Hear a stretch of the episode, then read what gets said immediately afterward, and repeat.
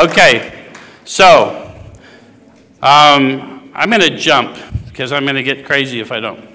Um, I mean, that's not much of a risk, is it? We already started from there, didn't we? Uh, I want to go to the top of page 93, really at the bottom of 92, over to 93. It says, Even though your protege may not have entirely admitted his condition, he's become very curious to know how you got well.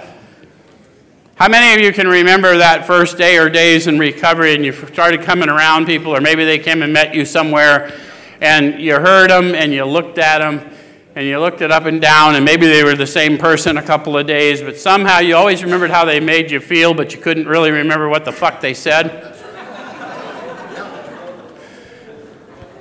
That's leading us up to asking them what's up, right? Why are you different? Why am I drawn to you? How many of you have had that experience? How many of you have had people do that to you? Right? Okay.